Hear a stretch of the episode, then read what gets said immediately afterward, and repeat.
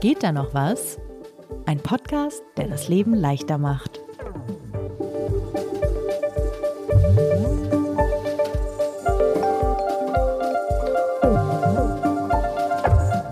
Sebastian, Rose. du, du hast mich ganz am Anfang gewarnt, dass du sehr vorsichtig bist, welche private Infos du in diesem Podcast preisgibst. Aber ich glaube, das lässt sich jetzt nicht mehr vermeiden. Ich glaube, ich muss jetzt Oh Gott. unseren ZuhörerInnen was verraten. Und zwar, wenn wir beide in der Redaktion sind, reden wir eigentlich auf Englisch. Das ist richtig. Ja, gib's zu, genau. Ja, aber Ich weiß nicht, was unsere Kolleginnen das davon ist ja nicht halten. privat, das ist ja rein berufliches äh, sozusagen Informationen. Okay, okay. Also wir kriegen auf jeden Fall in der Redaktion immer komische Blicke dafür. Aber du kommst halt einfach aus England und ich weiß nicht, irgendwie Ja. ha- haben wir so angefangen, seitdem du bei Zeit Online Ja, wir bist. haben einfach unseren Groove gefunden Ja. irgendwie. Das Ja. gefällt mir auch einfach, jeden Tag so ein bisschen meine Muttersprache zu sprechen. Das Mhm. macht Spaß. Äh, aber ich denke so, in honor of that, we should do the intro in English for Sure, once, sure. right? So, uh, let me introduce myself. I'm Rose Tremlett. I'm in the Entwicklungsredaktion at Zeit Online and I write the column Frag Rose for the weekend section Zeit am Wochenende. Oh God, I, I've never done this in English. Try, try. My name is Sebastian Horn. I'm deputy editor in chief at Zeit Online. I've been doing this podcast now for what is it now? One and a half or two years. Um, first with Lisa, and now with you, Rose. Yes, with me. And this is the self optimization podcast where we talk about ways that you can make your life better, cooler, stronger, better, better, faster, More fun.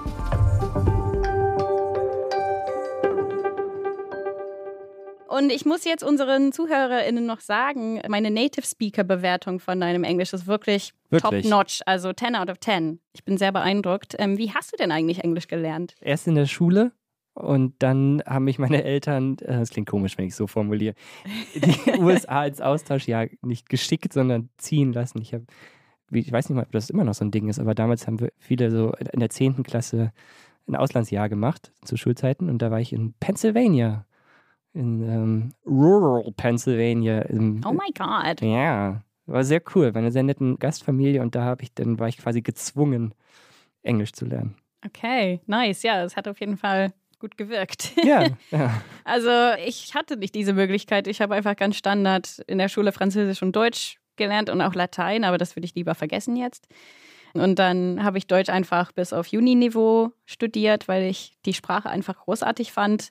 Genau, und das war alles sehr traditionell. Also Grammatiktabellen, Vokabellisten, Sachen auswendig lernen, Übungen und so weiter. Also nichts Innovatives dabei. Ja, man muss auch sagen, also vielen Dank für das Lob, dass du mein Englisch akzeptabel findest, aber es ist definitiv nicht so, dass ich mich selbst als Language Person, als jemand, der Sprachen besonders leicht äh, und, und gerne gelernt hat, bezeichnen würde.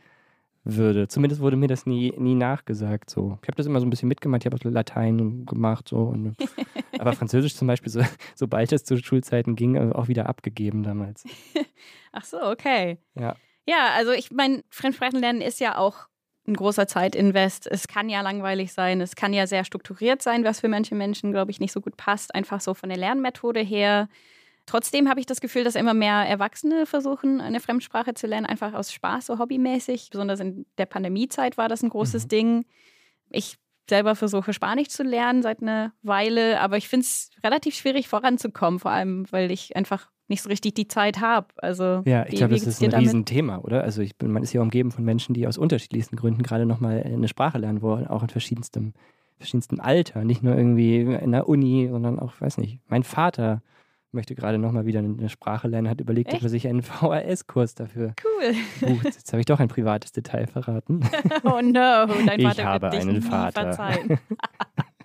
ich auch, So. crazy. Aber jetzt sind wir schon mitten im Thema, Rose. Ich nehme an, das Thema unserer Folge heute ist Sprachenlernen. Richtig, genau. Ich fand das irgendwie passend. Meine erste Folge, die ich irgendwie koordinieren durfte.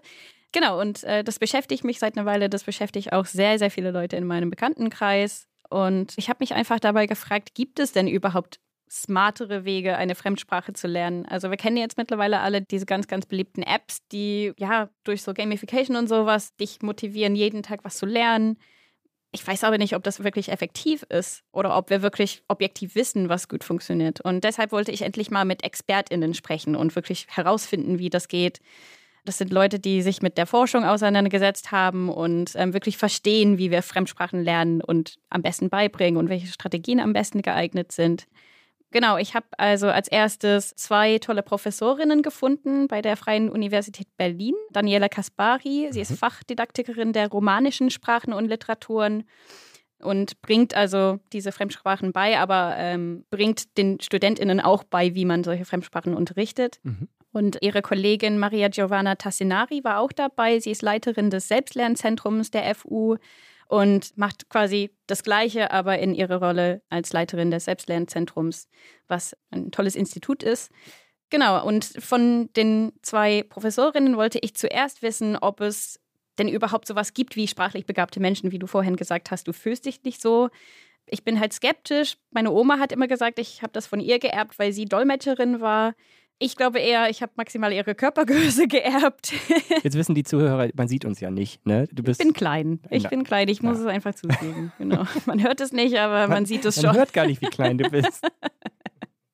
Das ist gut, dass ich, ja, meine Stimme ist größer als mein Körper. Mhm.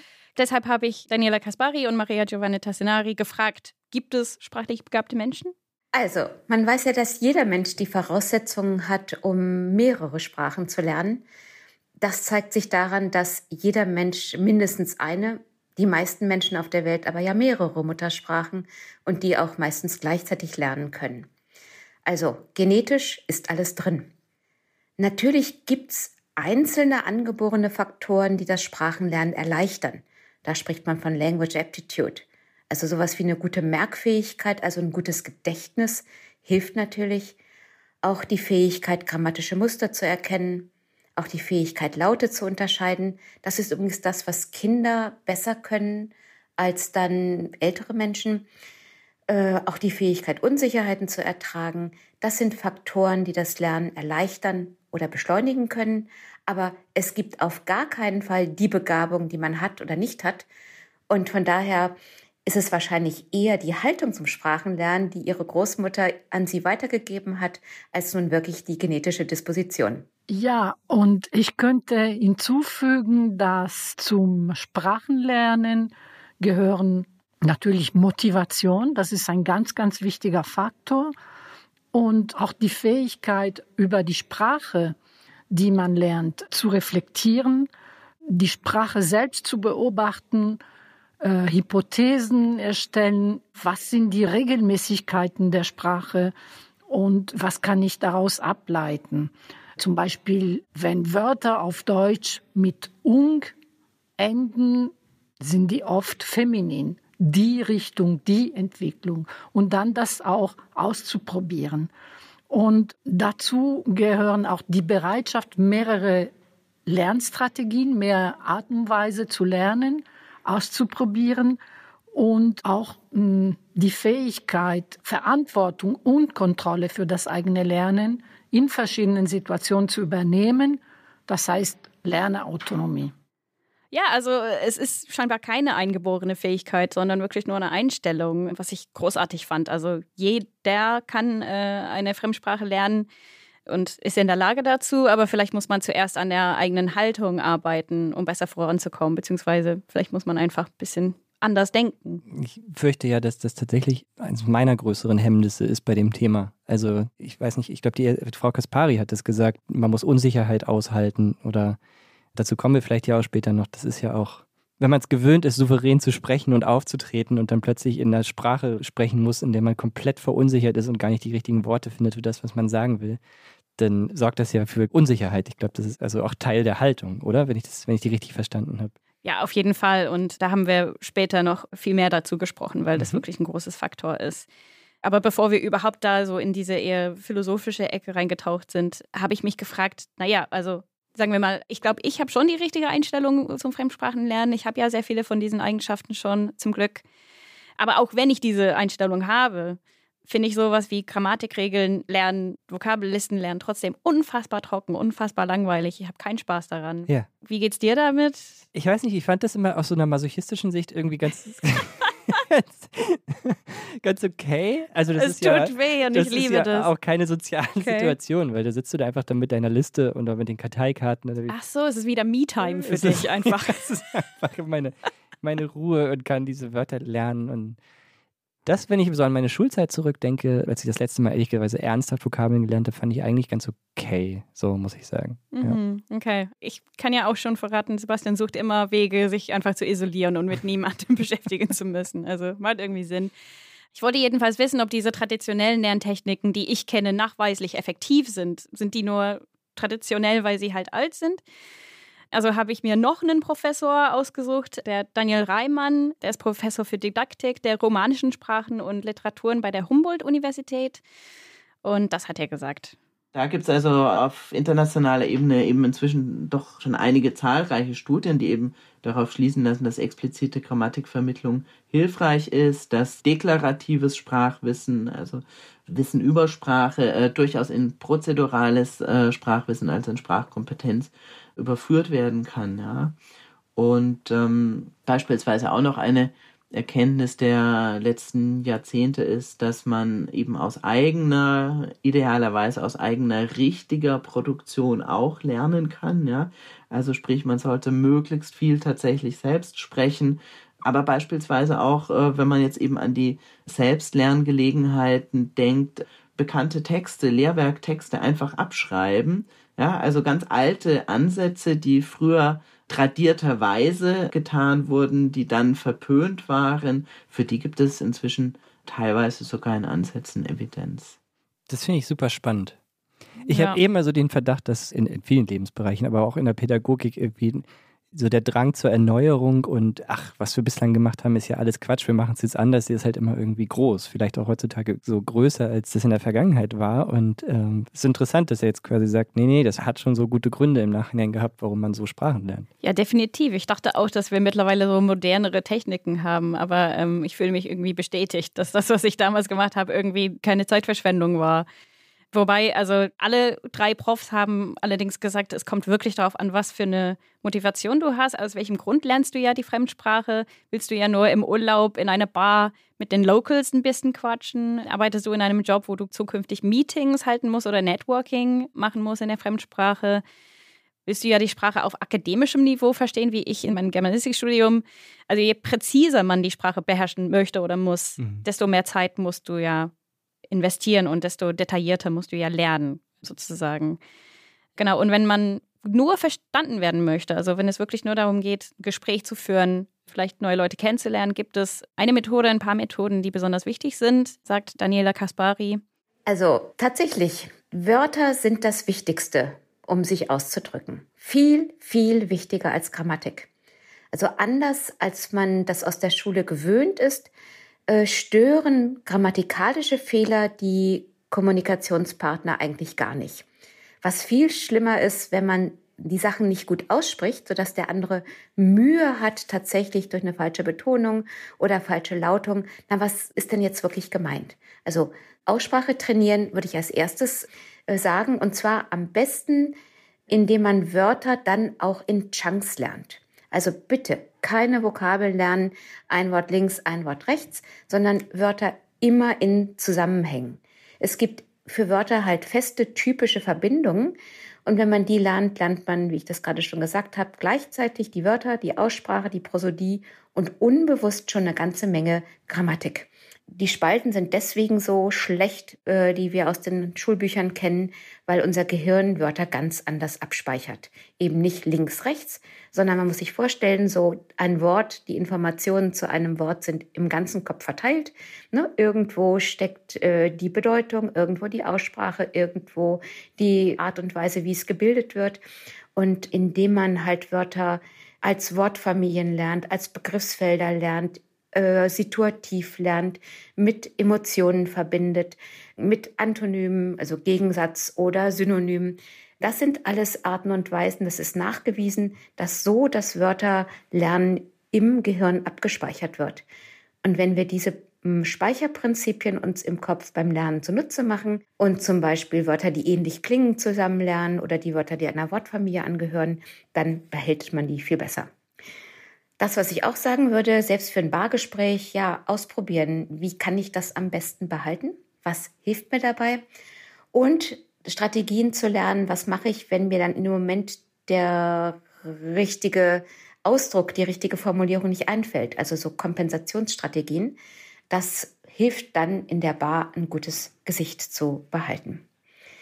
Also grundsätzlich kann man nicht sagen, dass es Lehr- oder Lernmethoden gibt, die per se gut oder schlecht sind. Sie müssen zum Lerner, zur Lernerin passen und zu dem, was ich will. Das klingt jetzt aber nach einem etwas progressiveren Ansatz zumindest. Also immer noch lernen, aber vielleicht nicht links, rechts, sondern eher in so Netzwerken denken. Genau, ein bisschen holistischer. Ja. Ja, also ja. ich liebe das. Ich finde das großartig mit diesen Chunks, dass du einfach so Phrasen lernst und so. Weil dabei mir eingefallen ist, dass ich eigentlich die ganze Zeit so gelernt habe, aber es nicht so richtig wahrgenommen habe. Also als ich Deutsch gelernt habe zum ersten Mal, habe ich immer so komische Sprüche gehört, so im Alltagsleben, im Radio oder so. Und dann habe ich einfach explizit versucht, diese Irgendwo Sprüche dann irgendwo, ja genau, Ja, einfach so ja. reinzuschleichen ins Gespräch und zu gucken, ob das irgendwie merkwürdig rüberkommt und so. Und so habe ich diese Vokabel in meinem Gedächtnis verewigt. Das hat super funktioniert. Und meine Compensation Strategy, falls ich dann die Geschlechter der Wörter mir nicht gemerkt habe, war dann einfach immer die Mehrzahl zu benutzen. Also irgendwie so. Nicht irgendwie, ich muss nur einen neuen Gürtel kaufen, sondern ich brauche vielleicht neue Gürtel. aber hast dann auch immer in der Bar einfach Gläser Wein bestellt oder Ja, vielleicht genau. mehrere Biere. Einfach immer eine Runde kaufen, dann ist das nie ein Problem. Aber es ist total naheliegend, finde ich, dass man das beim Lernen gleich irgendwie mit Sinn auflädt. So, ne? Die Voll. existiert ja irgendwie so in, in einer Bedeutungswelt, diese, diese Wörter. Du verstehst dann die Relevanzen zu deinem, genau, zu deinem Umfeld. Das ist Das nennt man total. auch so Eselsbrücken bauen, oder? Dass man im selben Moment halt irgendwie sich Di- Dinge, äh, ich habe das früher gemacht, als ich musste mal irgendwie alle Knochen im Körper lernen oder so. Dann baut man sich so die ganze Zeit so Eselsbrücken und verknüpft das mit anderen Gedanken im Kopf. So stelle ich mir das zumindest Hm. vor. Die Wissenschaftlerin würde das wahrscheinlich nicht so beschreiben. Ach, also ich kann nicht für sie sprechen, aber Mhm. wo ich auch sehr neugierig bin, sind ja diese Sprachlern-Apps, wo es halt nicht darum geht, Vokabel zu lernen oder Chunks zu lernen, sondern einfach komplett intuitiv eine Fremdsprache zu lernen, so, durch so random Sätze. Wir kennen ja alle diese eine App, wo du so ganz verrückte Sätze bekommst, wie der Pirat hat meinen Keks gegessen und so Mhm. Sachen.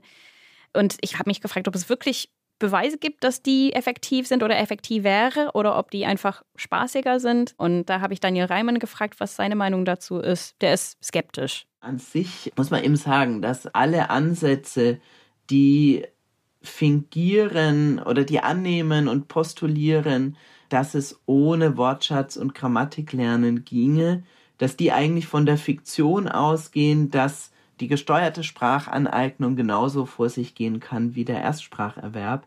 Und das ist einfach falsch. Ja, wir haben da nicht die zeitlichen äh, Ressourcen im Regelfall, also nicht im, in einem Unterricht haben wir nicht die zeitlichen Ressourcen und deswegen brauchen wir andere Hilfsmittel und äh, da ist eben das zentrale Instrument eigentlich die Kognitivierung. Wie meint er das? Also, dass du irgendwas wirklich bewusst und absichtlich machst. Also, Mhm. dass du aware bist, dass du irgendwas machst und nicht eben intuitiv ähm, versuchst, das, die, die Sprache zu absorbieren. Mhm. Einige von diesen Apps ähm, gehen davon aus, dass es so funktioniert wie bei deiner ersten Sprache als Baby Ja. quasi, dass du einfach so mit der Zeit diese Sprache als Instinkt lernst. Aber scheinbar funktioniert das einfach nicht so, was ja Sinn macht. Du bist ja nicht in jede Minute von dieser Sprache komplett umringt. Und wenn du Baby bist, hast du keine Wahl. Ja. Jetzt bist du halt erwachsen und du hast höchstens eine Stunde pro Tag. Ja. Das heißt, man muss ein bisschen zielbewusster irgendwas machen. Ich glaube auch, also meine Erfahrung damit, ich habe so eine App auch ausprobiert. Duolingo hieß sie jetzt in dem Fall. Es gibt noch andere, ich weiß, und das hat auch Spaß gemacht. Kommen wir ja vielleicht gleich noch zu, wegen des Gamification-Ansatzes. Ähm, es hatte aber zum einen immer stark was von Eskapismus. Also es war so, man saß dann irgendwie irgendwie am Bahnsteig und hat auf den Zug gewartet und hat gedacht, okay, ich kann jetzt einfach mal statt auf Instagram rumzuhängen, in meiner Sprach-App rumhängen. Also das Gegenteil von, ich will jetzt bewusst mir eine Stunde nehmen und wirklich was lernen, sondern das war eher Zeitvertreib. Und es hatte immer was sehr Mechanisches für mich. Also man lernt auch schnell irgendwie so die Muster. Ziehen sie die Worte in die richtige Reihenfolge oder sagen sie, die zwei Mädchen gehen jetzt Milch holen und dann weißt du halt, wie man sagt, die zwei Mädchen gehen jetzt Milch holen. Aber ich muss sagen, großen Lerneffekt habe ich da jetzt auch nicht gespürt in meinem Fall. Ja, also ich glaube, das ist halt, diese Apps sind halt ein guter Einstieg und das Gamification scheint wirklich sehr, sehr erfolgreich zu sein. Also für Leute, die den Begriff noch nicht gehört haben, das sind so Apps und Features, die dich immer belohnen und halt. kann Punkte sammeln Ja, du, oder- du sammelst Punkte dafür, dass du eine Übung machst oder du kriegst dann immer Lob oder es gibt ein Leaderboard und so, damit du deinen Fortschritt im Vergleich zu anderen Genau, siehst. man und kann so. so Level freischalten. und Richtig, Sachen. genau. Ja. Und das hat schon eine Wirkung. Man lernt halt regelmäßiger und so. Also aus dem Grund ist Maria Giovanna Tassinari viel positiver. Also, auf alle Fälle helfen diese Apps auch, sich mit der Sprache vertraut zu machen. Man bekommt von diesen Apps auch normalerweise jeden Tag eine E-Mail, äh, du warst jetzt noch nicht bei uns oder was ist mit deinem Finnischen? Und äh, dadurch entsteht ein Druck und die Frequenz hilft natürlich auch die Automatisierung auch für implizites Lernen, weil wir lernen nicht nur explizit, sondern auch implizit. Also diese Apps sind auf alle Fälle gut, um ein erstes Gefühl für die Sprache zu bekommen, um auch erste Erfolgserlebnisse zu haben. Ah, ich kann plötzlich sagen, wie ich heiße oder wie es mir geht auf Finnisch und äh, natürlich habe ich dann auch einen Vorgeschmack für die Sprache. Ja, also scheint schon positive Aspekte zu haben. Ich muss sagen, persönlich bevorzuge ich trotzdem Bücher und Arbeitsblätter und sowas, also Papier. Old School. Ich habe das Gefühl, ich übe damit intensiver, konzentrierter. Und Daniel Reimann hat gesagt, dass das auch eine gute Herangehensweise ist. Würden die Sprache sich alleine aneignen, dann suchen sie sich ein gutes Lehrwerk aus, ja, das meines Erachtens dialogisch orientiert sein sollte und das durchaus eine Ähnlichkeit zu Lehrwerken haben kann, wie sie in den Schulen eingesetzt werden und ähm, würde Ihnen daraus auch den Tipp äh, geben, eben gar nicht zu versuchen, jetzt von Band 1 zu Band 2 zu Band 3 zu gehen, sondern einfach dreimal Band 1 dreier verschiedener Lehrwerke durchzuarbeiten. Auf die Art und Weise haben Sie nämlich die Wiederholung, ohne dass sie sich langweilen, weil sie ja doch immer wieder das in anderen Kontexten haben. Genau, und dazu hat er Übungen empfohlen wie Kreuzworträtsel, digitale Karteikarten und dann so spielerische Aktivitäten auch, wie so Texte an die Wand pinnen und sowas. Also ähm, quasi sich seine eigene Gamification so ein bisschen richtig, bauen, genau, oder? Ja, also, macht deinen eigenen Spaß, ja. richtig. Und er sagt auch, es ist super hilfreich, Lernen mit Bewegung zu kombinieren. Ja, alleine äh, dadurch, dass man mal aufsteht und sich bewegt während der Wortschatzarbeit oder dass man sich überhaupt äh, Wortschatz als Wortschatzkärtchen beispielsweise mitnimmt und einen Spaziergang macht, ja, nicht einfach äh, das immer sitzen zu Hause macht, sondern den Wortschatz äh, wiederholt äh, oder auch lernt, während man spazieren geht.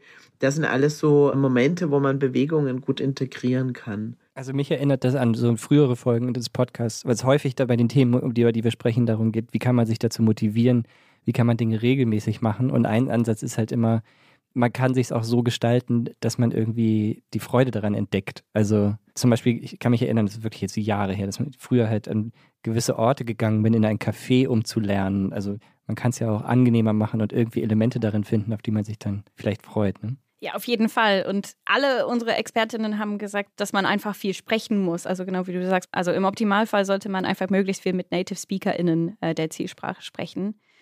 Allerdings ist es ein bisschen schwierig, wenn man sich dabei unwohl fühlt. Mhm. Für viele Menschen ist es nämlich peinlich, mit Muttersprachlern zu sprechen oder sie sind nervös oder so. Und das ist eigentlich ein relativ großes Problem scheinbar bei Erwachsenen. Also man nennt es tatsächlich Language Anxiety. Oh, endlich gibt es einen Begriff dafür, ja, für genau. das Gefühl, was ich ehrlicherweise seit ein paar Jahren habe. Ja. Es ist riesig und es gibt sehr viele Forschungsstudien darüber, weil das wirklich ein großes Problem ist. Aber hast du denn auch in den, deinen Gesprächen mit den Professorinnen und Professoren, übrigens die Professorinnendichte in diesem Podcast war nie so hoch wie in dieser Folge. Das ist wirklich You are welcome. Hast du denn äh, auch trotzdem da Tipps mit auf den Weg äh, gegeben bekommen, was man gegen Language and Anxiety tun kann, außer sich vielleicht selbst nicht so wichtig zu nehmen? Also, Sie haben auf jeden Fall gesagt, dass man nicht vergessen darf, man lernt ja eine Fremdsprache. Die Leute verzeihen dir ja auch deine Fehler und so, besonders wenn du nicht versuchst, wirklich dich komplett in eine Gesellschaft unbemerkt zu integrieren wie ein Spion oder so. Mhm. Also, es geht wirklich darum, einfach eher das locker zu betrachten. Und mir hat es einfach immer geholfen, dass ich sowieso halt sehr humorvoll und albern bin als Mensch und äh, ich kann dann immer einfach ja. lachen, wenn ich, ich bin einen halt Fehler leider mache. wirklich bierernst. So, ja, genau, das ist halt das ist, das ist, ein anderes Problem, was du auf jeden Fall äh, ja. irgendwann begegnen musst, genau. Aber sag mal, Rose, wir, wir, wir haben jetzt mit den Akademikern gesprochen und Akademikerinnen. Du meintest in Vorbereitung der Folge, du würdest auch Menschen kennen, die jetzt nochmal drei, vier, fünf Sprachen mehr so drauf haben als wir und du wolltest die fragen. Richtig, genau. Ich finde, es ist einfach eine mega persönliche Sache und es lohnt sich nicht, die Forschungen zu verstehen, wenn man nicht einfach weiß, wie normale Menschen damit umgehen. Zuerst habe ich dann mit noch einem Sebastian gesprochen. Der hat drei Fremdsprachen beherrscht, äh, unter anderem Russisch. Also das ist für mich sowieso Language Learning auf Hard Mode, Absolut. weil neues Alphabet Ja. und alles Mögliche. Sein Vorteil ist, dass er ultra motiviert ist. Der sieht einfach den Sinn des Fremdsprachenlernens. Also mir machen Sprachen generell Freude. Ich finde Sprachen irgendwie super geil. Es hat für mich auch extrem viel von Kultur. Das war in Russland, weiß ich nicht, dachte ich, ist das super wichtig, die Leute halt zu verstehen auch. Und es hat ja auch so eine gewisse Wertschätzung gegenüber der Kultur für mich. Und ich finde es auch einfach spannend, wie Sprache benutzt wird, weil das ja auch total unterschiedlich ist. Ne? Was für Wörter nutzt man, was für Sprichwörter, wie ist Humor. Das war zum Beispiel in, in Dänemark voll das Ding, dass ich gemerkt habe, ohne die Sprache kannst du eigentlich gar nicht lustig sein oder kannst du Spaß nicht oder sehr schwierig verstehen und das zu übersetzen ist echt schwierig. So, das sind, glaube ich, so Faktoren für mich.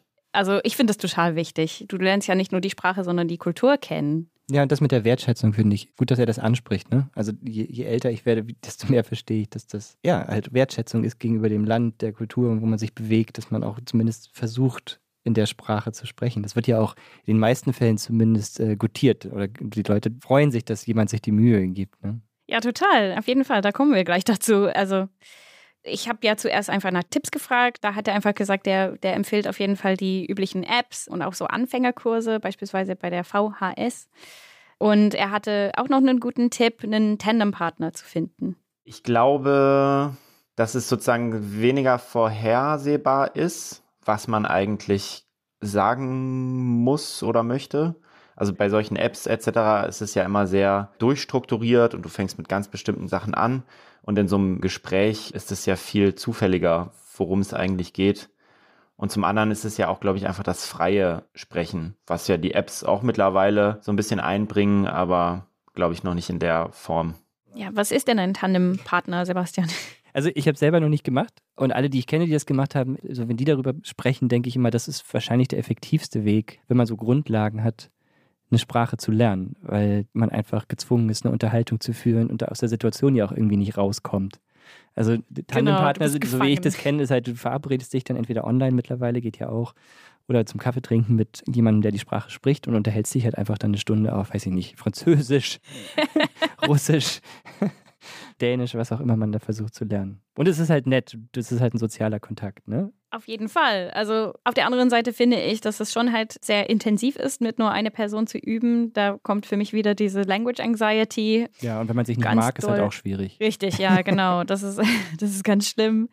Auf der anderen Seite hat Sebastian ja gesagt, dass ihm massiv geholfen hat, einfach beim Sprechen viel Lob dafür zu bekommen, dass er überhaupt das versucht und ähm, dass er sich bemüht. Also ich glaube schon, dass du diese positive Bestärkung von den GesprächspartnerInnen bekommst und das auch super gut motiviert am Ende. Ja. Genau, also für diese Folge habe ich dann mit einem zweiten Kumpel gesprochen, äh, Matt aus meiner Uni-Zeit. Der ist wirklich verrückt. Der hat fünf Fremdsprachen gelernt, Deutsch fließend und dann alle anderen eher so auf Gesprächsniveau. Sprachsucht nennt man das, glaube ich. Sprachsucht, ja, oder einfach, ja. es gibt viele Wörter dafür, glaube ich. Ähm, genau, und er hatte wirklich ein paar richtig unerwartete Tipps in den Raum geworfen. Zum einen, der quatscht online mit Chatbots, das fand ich ganz spannend. Äh, Du kannst dann einfach eine Chatbot in deine Zielsprache aussuchen und dann irgendwie auf Italienisch online chatten. Also gar nicht mit einem richtigen Menschen, sondern Nee, genau, also wozu okay. brauchst du das? Ja, so in, eigentlich? Zeiten von ChatGPT, why not? Richtig, Gute genau. Idee. Da muss die Person ja auch keine Geduld haben oder so, weil das ja eher ein Computer ist. Und er hatte dann noch einen Ansatz, ähnlich dazu, wo man, glaube ich, viel mutiger sein muss. Yeah, and I think also the online chat, it doesn't have to be a bot, it can be a person, has this benefit of it not being quite so time constrained. Like when I was first in Germany, chatbots didn't exist, but dating apps did.